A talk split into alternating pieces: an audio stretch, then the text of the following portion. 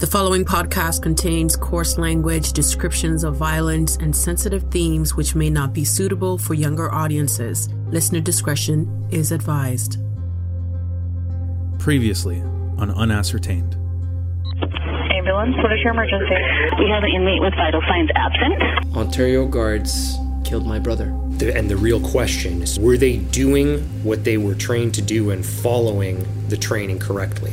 I'm just thrown off by the um, like leaving somebody face down and handcuffed to the rear. Like you cannot leave somebody like that. You do not ever put a spit hood on someone who's been sprayed.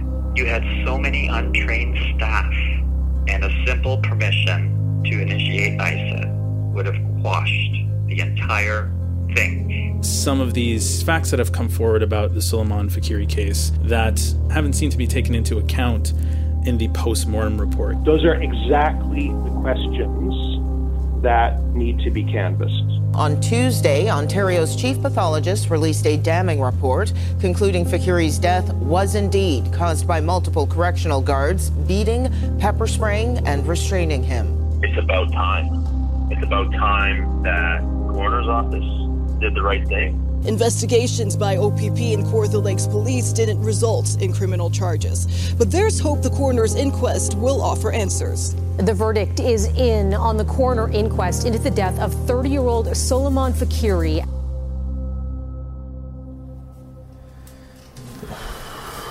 I'm nervous too. You're nervous. The wait is like killer. Like the longer they go, the more stressful. We've been waiting seven years for this, sir. So Yeah. this is a case that. Um... Ladies John Solomon, how are you?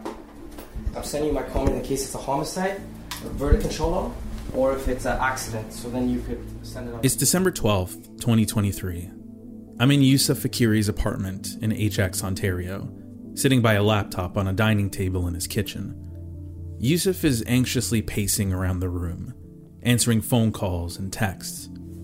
There's somebody looking in. Hi, how are you? Hey, let's make sure I'm in the right place. You are. I'm at CTV. Okay, come on. I'm in the- Come. I just have to grab my stuff. Yeah, no problem. Throughout the morning, Yusuf's apartment is a revolving door of media and journalists, all wanting to capture this moment. It's been three weeks since the coroner's inquest began, and now we're waiting for the verdict. Yusuf has two prepared statements for the press. One for if the jury decides that the actions of the staff was homicide, the other for if the jury decides it was an accident. Uh, added uh, stuff. Uh, John has a lot of this stuff. Oh, here we go. Starting. Good morning, everyone, and thank you for joining us here today as we read out The room falls silent, and Yusuf cups his hands in prayer. The coroner presiding over the inquest lists the details of the verdict. Date of death, December 15th. Place of death, Central East Correctional Center. Cause of death, prone positional restraint and musculocutaneous injuries sustained during struggle, exertion, and pepper foam exposure in the setting of cardiomegaly and worsening symptoms of schizophrenia. And finally, he says the manner of death. The word Yusuf Faqiri has been waiting to hear for seven years. Homicide. homicide. The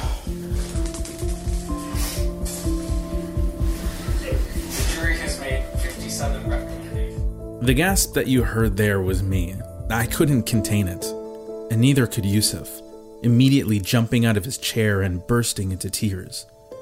He drops to the floor and begins to prostrate to God. After seven years of fighting and advocating for his brother, Yusuf Faqiri finally gets the answer he's been waiting for. The Government of Ontario, specifically the Ministry of the Solicitor General, and where applicable, the Ministry of Health and the Ministry of the down what I would have called my mom. And I significant mental health issues are you? Are not housed in conditions good. Is mom with you? Can I talk to her? In Farsi, Yusuf tells his mom they killed him. Bari mother, assalamu alaikum. Guf kushtanisha. Guf kushtanisha. Okay? Mom, mommy, I'll let you go, okay? Guf kushtanish. Homicide. Oh, guf. It's been ruled a homicide, okay? Alhamdulillah. Okay? We talk later on. Khudafiz. I'm Yusuf Zine, and this is Unascertained.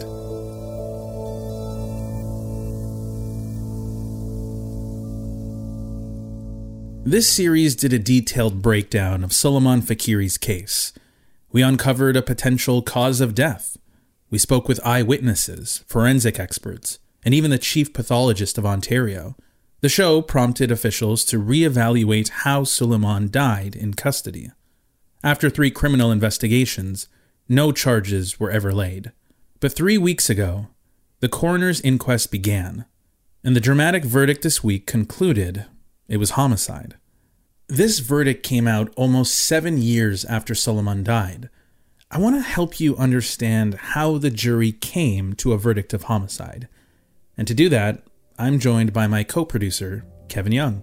Thank you. Well, yeah, it's been definitely a long three weeks, and um, yeah, yeah, a lot of information to go through, and we'll try to do it as uh, concisely as possible for you, the listeners. Yeah.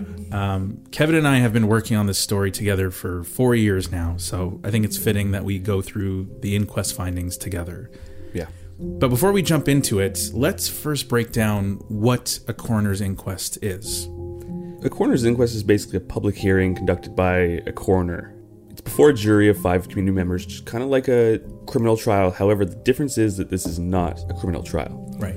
The purpose is to inform the public about the circumstances of death, and when a death occurs in custody, a coroner's inquest is mandatory. The jury's goal is to actually answer five questions regarding the death who died, when they died, where they died, how they died, and by what means or manner did they die, versus the cause. So, the manner can be one of five things natural, accident, homicide, suicide, and undetermined.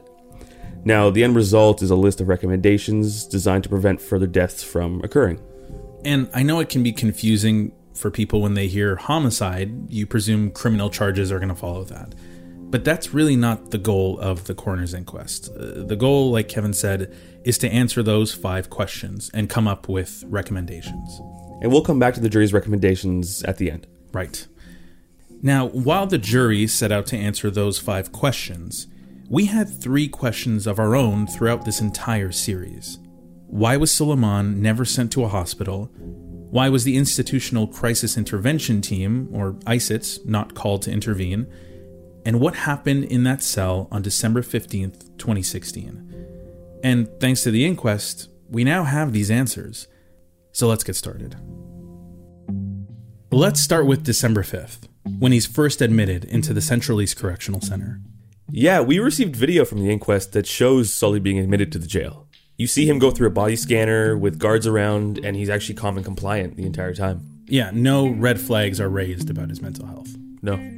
But the next day, Sully is placed in segregation unit 2, or 2SEG, and his mental health deteriorates almost immediately.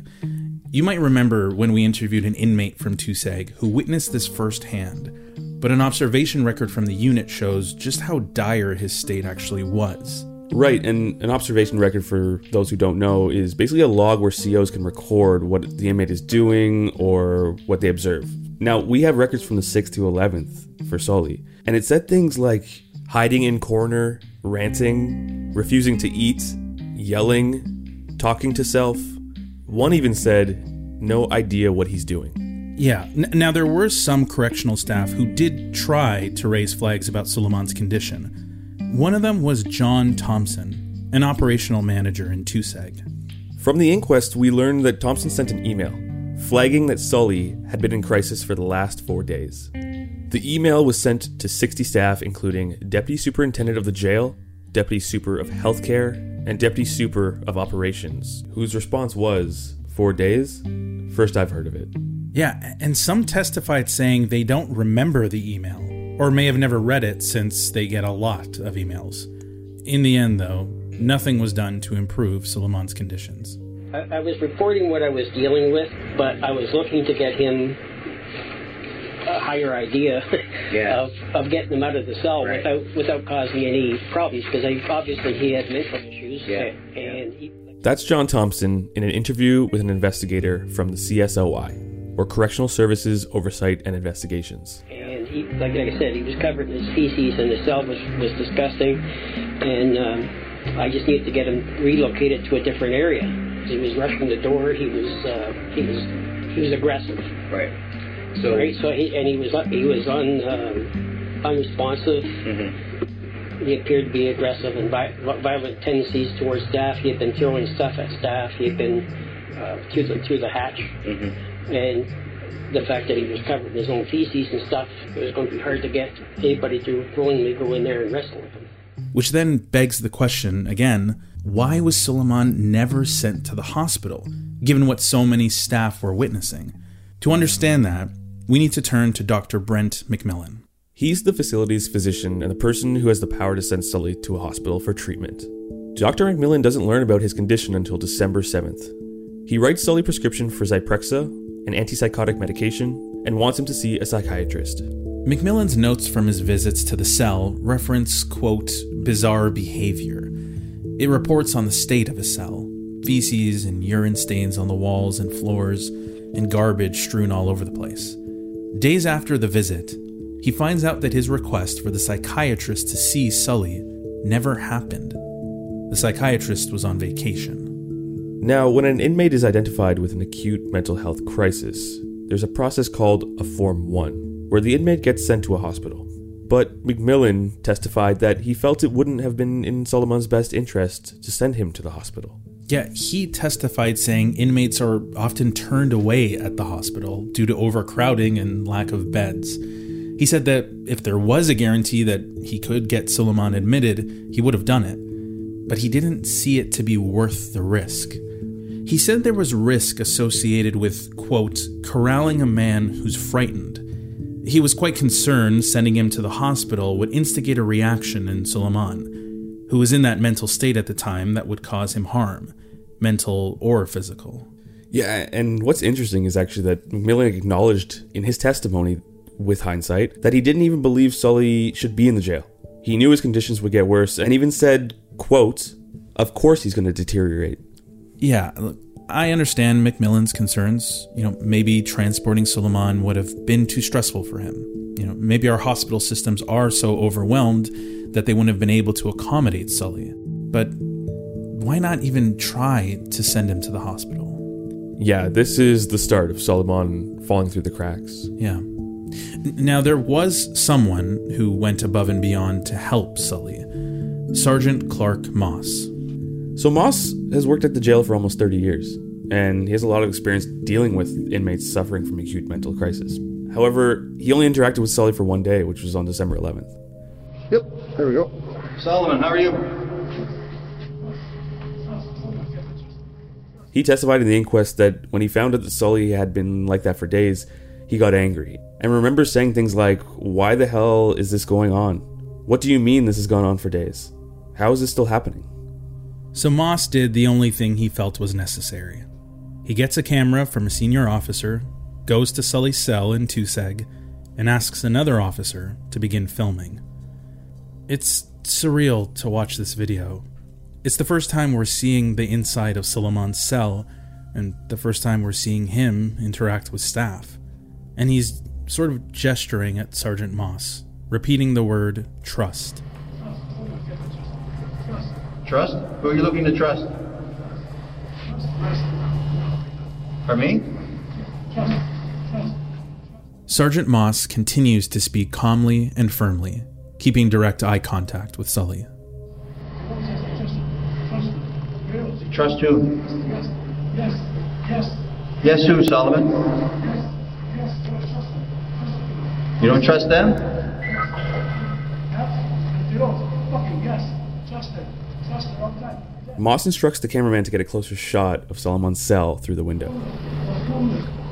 Come video the cell, please. Can you see the picture of the condition of the cell? The stench of uh, feces, urine, and vomit by the appearance of it. It's a disturbing sight. The video, released as an exhibit at the inquest, reveals what I've pictured in my head for so many years, but have never seen. The floor is soaked and has garbage all over the place. The walls and floors are stained with feces and urine, and Soleiman is naked, talking to himself. And just a word of warning some of this is hard to listen to. Acting irrationally. He's not responding. I'm Going to try to get him out and get him cleaned up. Solomon, come here and speak to me, please. Who is it you don't trust, lad? Are we going to be able to get you cleaned up? Are we going to be able to get you out and get you in for a shower?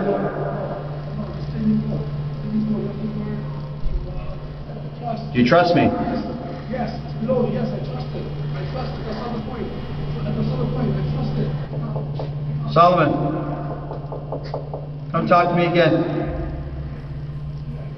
What are you rubbing in your eye?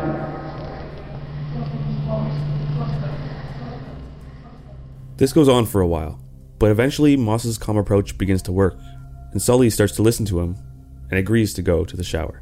Solomon. That's it. Follow my voice. You're doing well. Solomon, if I get you up and if I open the hatch, will you put some handcuffs on so I can get you to a shower? You accept the trust? Do you trust me? Are we recording the whole thing? I'm going to record the whole thing. Okay. Oh, Do you want to grab somebody and uh, we'll get a sheet? Uh, I'm going to need to cover himself up so we can get him down those stairs. Eventually, Soleiman is handcuffed, draped with a sheet, and taken down the stairs to the showers. Okay, so give me your hand. That boy. Good job. Thank you. You're doing well. I trust you. I'm not going to hurt you, okay? Once in the showers, Solomon is still having a hard time. He starts lying on the floor. Solomon, can you stand up? I'll take those handcuffs off for you, please, so you can get a shower. Solomon. Solomon, can you stand up for me, please? Here, thank you. Come let me take those cuffs off so you can get a nice shower. And we'll get you some soap. Here, come here. Come here. Hands through. Thank you. You're doing good. See? No one's going to hurt you. You know, There you go. Do you know how to start the water there, Solomon? Press that button up in the wall there, okay? You press the button? Press the button in the wall. Solomon doesn't know how to start the shower. One officer tries to put a stick through the shower gate to press the button, but Moss stops him, and he goes in himself and turns it on. Let's try this. Yes. There you go. There you go. Oh, oh, There you go. That feel good? Supposed to be able to go. I love it. There you go. Allah Akbar. Solomon. Yes, Allah. Solomon, come here. Some shampoo. Some shampoo. for you. Yes. Here, hold your hand. Solomon rubs his head with shampoo. You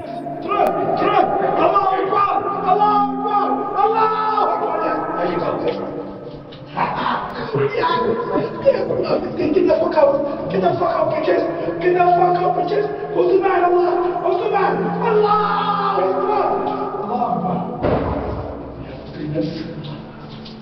Soleiman is yelling Allahu Akbar, which means God is great in Arabic. It's heartbreaking to watch. And according to Moss's testimony, it was heartbreaking for him to watch too.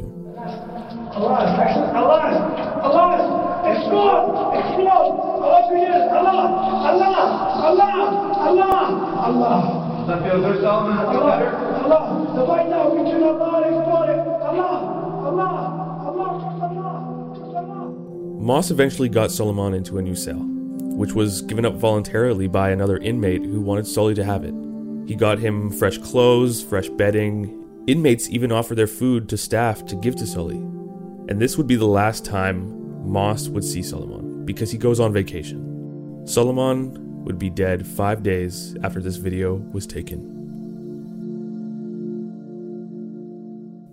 Sergeant Moss told the inquest that he was later reprimanded for taking this video and, quote, housing Soleiman in a shower. Senior officers at the jail told him not to share the video with anyone. In the inquest, he got emotional and cried telling the story. He felt really guilty for going on vacation because if he had been there, maybe Sully would be alive today.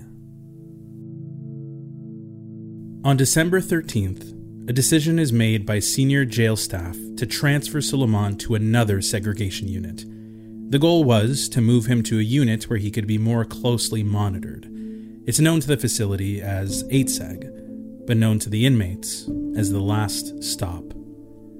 Operational manager John Thompson told CSOI, that's the Correctional Services Oversight Investigation, that he got the order to move him two days later. There weren't enough beds in 8SEG to do it immediately. Working. Um, you were told by whom to move him out? Nurse Kathy. Kathy Gordon? Yeah, she said that. Healthcare uh, manager?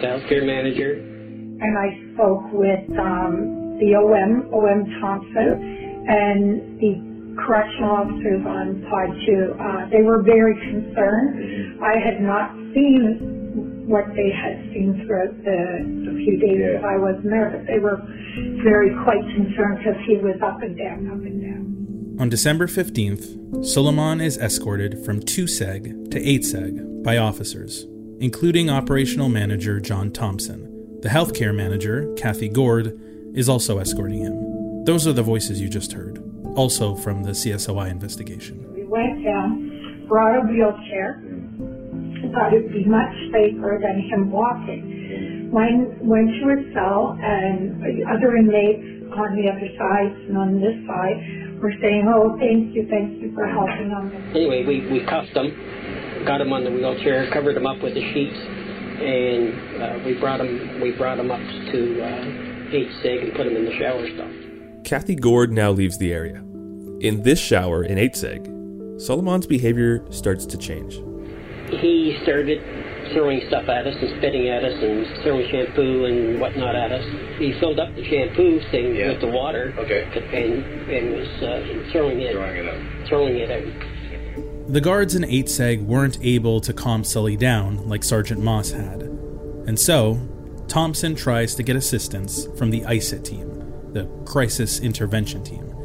They're the ones who look like a SWAT team, wearing all black armor and helmets, wielding batons and shields, and stomping down the halls. I called Deputy Superintendent Jarrett Mar- uh, Marion. Yes. I explained what was going on. Anyway, my request first from the deputy was to get ISIT to move the guy because of the behavior. I was told that the negotiator wasn't available and that the regional office would not authorize ISIT to move the guy. And I was told to wait until he sent somebody up, which turned out to be Dr. Kelly. Dr. Crystal Kelly is the jail psychologist. Yeah, their only psychologist. Uh, when I was explaining to her what the situation was, uh, she didn't want ISIT involved. She called Nurse Kathy and the Kathy Gord then returns to the shower area. And I said, "What has changed in his behavior?" They wanted ISIT. What has changed in his behavior from him coming all the way from two pod through the corridor, up an elevator, into the shower, to now we need ISIT? I'm, mm-hmm. what has happened in that time? they they talked to him, asked him if he would cooperate, if he, and that we would give him some crackers. Well, Crystal had a cereal bar. I remember a peanut butter and some crackers. I said, Faqiri, can you take off those wet boxers? They're soaking wet. And um, put on the dry ones. The dry ones are right there. And he got the boxers. He took the other ones off. He put them on. He looked at me and he held them up. So he threw them. So he knew. Sully is now following orders from the staff. Dr. Crystal Kelly and Kathy Gord continue to try to calm him down. And so Crystal and I were saying, we have food here. Are you hungry? Yes, hungry food, hungry food. They said, Jody has a Koran.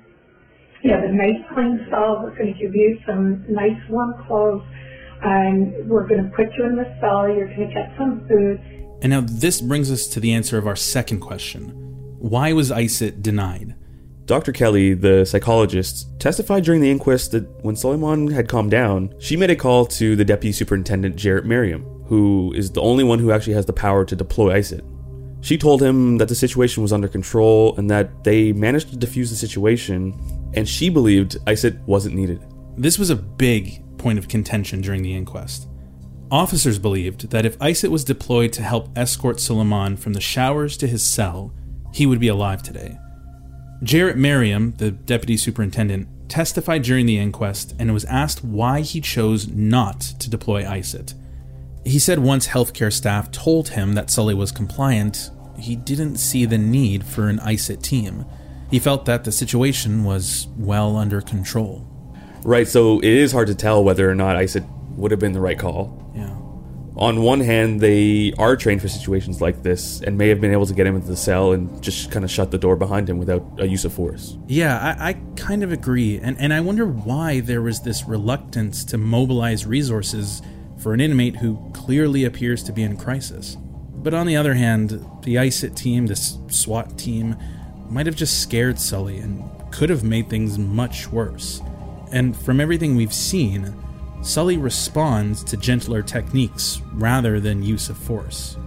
Either way, John Thompson, the guard in charge, has been waiting to hear whether ISIT would be helping him or whether he would have to move Solomon to his cell in 8 Seg himself. Told him to put his hands out, which he did. I cuffed him, kept hold of the cuffs, uh, got staff to open the door. They said, What about ISIT? I said, ISIT's not authorized, so we're going to have to move him. He's, I think at that point he'd been in the shower for an hour or two hours. Mm-hmm. He was shivering. I said, No, ISIT isn't authorized. So I said, If you don't want to be involved, just stand back. I'll move him on my own. I opened up the, had the door opened up. I took him out. They came along with me. Okay, so I'm going to stop you there. Okay? Yeah. Because we're going to get into some important information here. We now move to the escort from the showers to his cell and arrive at our final question What happened in that cell? You might remember we referenced a CCTV videotape from the hallway that was never released. Now, the inquest finally offered us that video. The tape has no audio, but for the first time, we were able to see the final moments of Solomon's life. Right, and this tape is important for many reasons. One of them is key in corroborating an eyewitness testimony. John Tebow was an inmate who was housed in the opposite cell. This is what he said when we interviewed him. That's what proved me right, because if no one's seen the video, including myself, how the fuck do I know what happened in the hallway? Having now watched the video, I think it's clear Tebow's testimony is consistent with what he says he witnessed in the hallway. Let's go through the tape. In the video, we see Solomon walking down the hall with six correctional officers around him. At one point, his behavior changes, and Sully spits on the ground in the direction of John Thompson. And this prompts Thompson to turn around. I didn't look at him. I just put my, my right hand back mm-hmm. in a distracting motion. I, mm-hmm. I'm pretty sure I didn't hit him. Would you have not noticed the change in his demeanor if he was cooperative? from Not until he spat at me. I guess what my question is, John, what caused him to spit at you at that point? There's what I'm hearing is his demeanor change at some point when he was walking from the shower. He had been he had been spitting at us down down in the segregation cells. He had been spitting at us at the uh, through the shower doors. and you actually attempt to strike him. It- no, I did a distraction. I didn't hit him. I, I understand that, but the intention was there, though, John. No, it wasn't. Your intention was not to strike him. No, my intention was to go back. To Oh, go back. go back. Your hand goes forward. Then. You have the, the position before that. Your hand goes forward, John. John, you release. You have your hands on his cuffs. Yeah. You changed positions, and your hand came across to swing at him. It was not my intention to hit him, and I do not believe I hit him. And I'm saying, if, what, what I see on video, you did not hit him because he ducked. I, yeah. What my intention, what, what I'm telling you is that you changed hand positions on the handcuffs, and you actually were, were going to hit him because he swung on him. And if he didn't duck, you would have hit him. Well, that's, that's your interpretation. It's not what my intent was. What is, We see in this tape that Thompson does turn around and try to slap him. And this is where the struggle begins. The guards begin to drag Solomon down the hall to the cell, where John Tebow. Uh, again, that's the eyewitness who was housed across from Solomon. Right. John Tebow can now see what's going on. You want to go in that cell. He wasn't trying to fight him or nothing. He just wasn't trying to go in that cell. Now, this audio isn't actually from our interview with Tebow, but rather an interview with the OPP that was played during the inquest. But he gives very similar details to what he told us about what he witnessed. And then once he started resisting, I seen the guard pull up pepper spray and spray it in his face. When he did that, they started forcing him. They got him into the cell. When they got him into the cell, the four guards that had a hold of him started beating the shit out of him. And they were the female guard. Right when that happened, the IC grabbed the mattress and he threw it out of the cell. You can actually see this in the surveillance video. They're hitting him, kicking him, whatever. He hits the ground. He was face down on the ground. He was able to stand up, and when he did that, The same guard that sprayed him the first time, because they only carry one canister of pepper spray, he grabbed a can of pepper spray off one of his partner's belt and hit him again with a second canister. Now, after he got hit with the second canister, from what I could see, most of it went down his throat. He's hearing all the inmates freaking out, like, leave him alone, stop beating him, like, stop beating him, leave him alone. And when he heard that, at that point, Solomon wasn't moving anymore. And the guards yelling out, stop resisting, stop resisting. I don't know why he was yelling that, because Buddy wasn't moving anymore. When I started kicking my door, he looked over at me, see me in the window, he ran over to my cell and he slammed my shutter. So at that point, I couldn't see anything. Sure enough, on the surveillance tape, a guard does walk over to Tebow's cell and closes his shutter. Now, this is around when the code blue is called, meaning there's an immediate need for any available officers to assist. 20 officers come running down the hallway to the scene. Now, there were two officers that responded to the Code Blue that played key roles Don Roselle and Dave Surowak. They both also testified in the inquest. When they arrive, someone asks for a spit hood. In another surveillance tape, we see several guards go looking for one, you know, rummaging through the control room to find it. But moments later, an officer is seen running back to the cell with a spit hood in hand. Surowak testified saying that he then took over for an officer by placing pressure on Soleiman's right arm and kept asking other officers, What are we doing here? What are we doing with this guy? Meanwhile, Roselle is standing outside the cell door. John Thompson leaves the scene, so Roselle becomes the default senior officer in charge, based on her rank. She makes the call to move his handcuffs from the front to the rear, in order to safely disengage the guards out of the cell. But according to Roselle's testimony, she had no knowledge of the spit hood or the fact that he had been pepper sprayed or pepper foamed twice. Surowak is the one who helps move the cuffs to the rear and is the second last to leave the cell. Followed by Roselle, who shuts the door. Now, this is all crucial because they have now left Soleiman in a fatal position. Ministry policies warn leaving an inmate in the prone position with hands behind the back could lead to positional asphyxia, and in other words, sudden death. Outside the cell, they all catch their breaths. But 10 to 15 seconds later, Roselle says she noticed Soleiman's back wasn't rising. She pulls out her radio and announces a medical emergency and opens the door. Surowak goes in and removes the handcuffs. And this is the moment where Roselle testifies that she finally sees the spit hood. Her reaction is, quote, Oh my god, I don't know what to say. What is happening here? Nurses then arrive, attempt CPR, and paramedics pronounce his death at 3:47 p.m. It's interesting. Roselle testified saying she never saw the spit hood because of the crowded cell. Otherwise, she would have never cuffed him behind his back. She also said she didn't know he had been pepper foamed either. Otherwise, she would have decontaminated him immediately. Yeah, and Surowak claims he had no knowledge of the policy breaches. He says he lacked training in de escalation, mental health, pepper foam, or the risk of positional asphyxia. A record of his training history confirmed this, but he had undergone a 20 minute spit hood orientation. I mean, even if the two of them weren't aware, there were at least 20 guards at the scene at one point, and not one of them raised concerns about policies not being followed. There's the policy that says that an inmate must be decontaminated immediately after they've been pepper foamed. Yeah, and then there's the spit hood, which has a big warning label on the packaging that says improper use can cause injury or sudden death.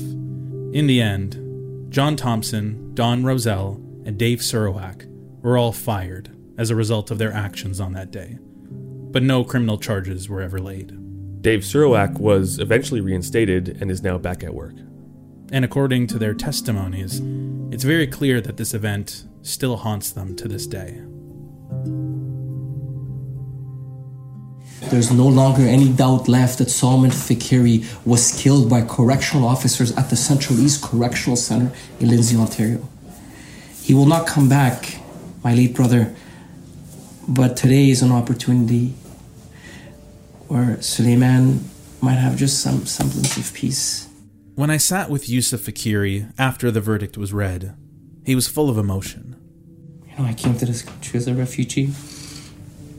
And um, I always remember Sully and I were holding each other's hands as kids. And I remember he would always look at me. He's like, Yusuf, I know you'll take care of me. And when I look at when I look at today's today's verdict, at this homicide verdict, I say to myself, we have a word in Arabic. We say Alhamdulillah, which means we thank God. Yeah. And I hope Soleiman's death cannot be in vain, and that Soleiman had a family. And today was the first time in seven years that he was heard and he was seen. Yeah. He was heard and he was seen. Yeah. And that's that's the legacy of the story. And that brings us to where we started.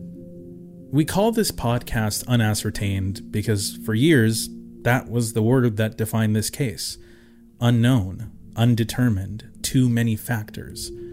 But now we know, according to the jury of the coroner's inquest, that it was a homicide. And the cause of death is no longer unascertained. Decisions were made, policies were broken, and a man died. And to make sure this never happens again, the jury put forward 57 recommendations. Some of these include making mental health training for correctional staff mandatory, making sure mentally ill inmates are held and assessed in hospitals, not correctional facilities, and improving policies around use of force, such as when and how pepper foam, spit hoods, and restraints are used. They even included a recommendation to explore the possibility of using video recordings to enhance accountability in jails, thanks to Sergeant Moss's interventions. We actually reached out to the jail's union to comment on all of this, especially given the fact that they proposed a verdict of accident instead of homicide. They said they would be reviewing the verdicts and recommendations. They also acknowledged the need for an increase in community mental health support, and quotes, We will continue to lobby the government for improvements to a broken system. Yeah, I don't know. In my opinion, this tragic pattern will continue to repeat itself if the Ontario government doesn't take these recommendations seriously. And maybe I've become too cynical throughout all of this, but I am worried these recommendations won't be put into action. I mean, we've seen deaths in jails time and time again, and there were always recommendations put forward then too. Now, there are some people in political power who are cognizant of this.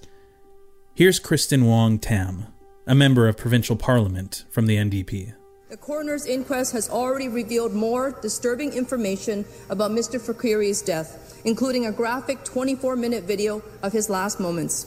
What will this government do to take steps to address the deadly mix of systemic discrimination and mental health stigma in the justice and correctional systems? I, I just want to end by reading a closing statement from one of the inquest lawyers, Julian Roy, and I think it sums up our feelings on this story. Mr. Faqiri didn't just die on December 15, 2016. He was killed. While it's not necessary for your verdict, it's perhaps natural to ask ourselves if Mr. Faqiri was killed, as I've submitted to you, then who killed Mr. Faqiri? It's often said that prison holds a mirror to society and that mirror reflects back who we really are, not who we say we are. To answer that question, we need to look in that mirror, as hard as it is to do so. And I'm asking you, please do not look away. It's your burden to do that for the community, to look hard into that mirror. And when we look in that mirror together, the truth is ultimately, we killed Soleiman Faqiri. As a society, we have known for decades that we have been housing people in acute mental health crises in our prisons. They're there now as we speak. We know that this is neither safe, nor human, nor decent, and there's no excuse for it. In 2023 and in 2016, no excuse. We have utterly failed to address what we know is happening, and our collective indifference cost Mr. Faqiri his life. Sully had a strength and resilience that very few of us could summon, and in circumstances that no person should ever have to endure. His spirit was never broken.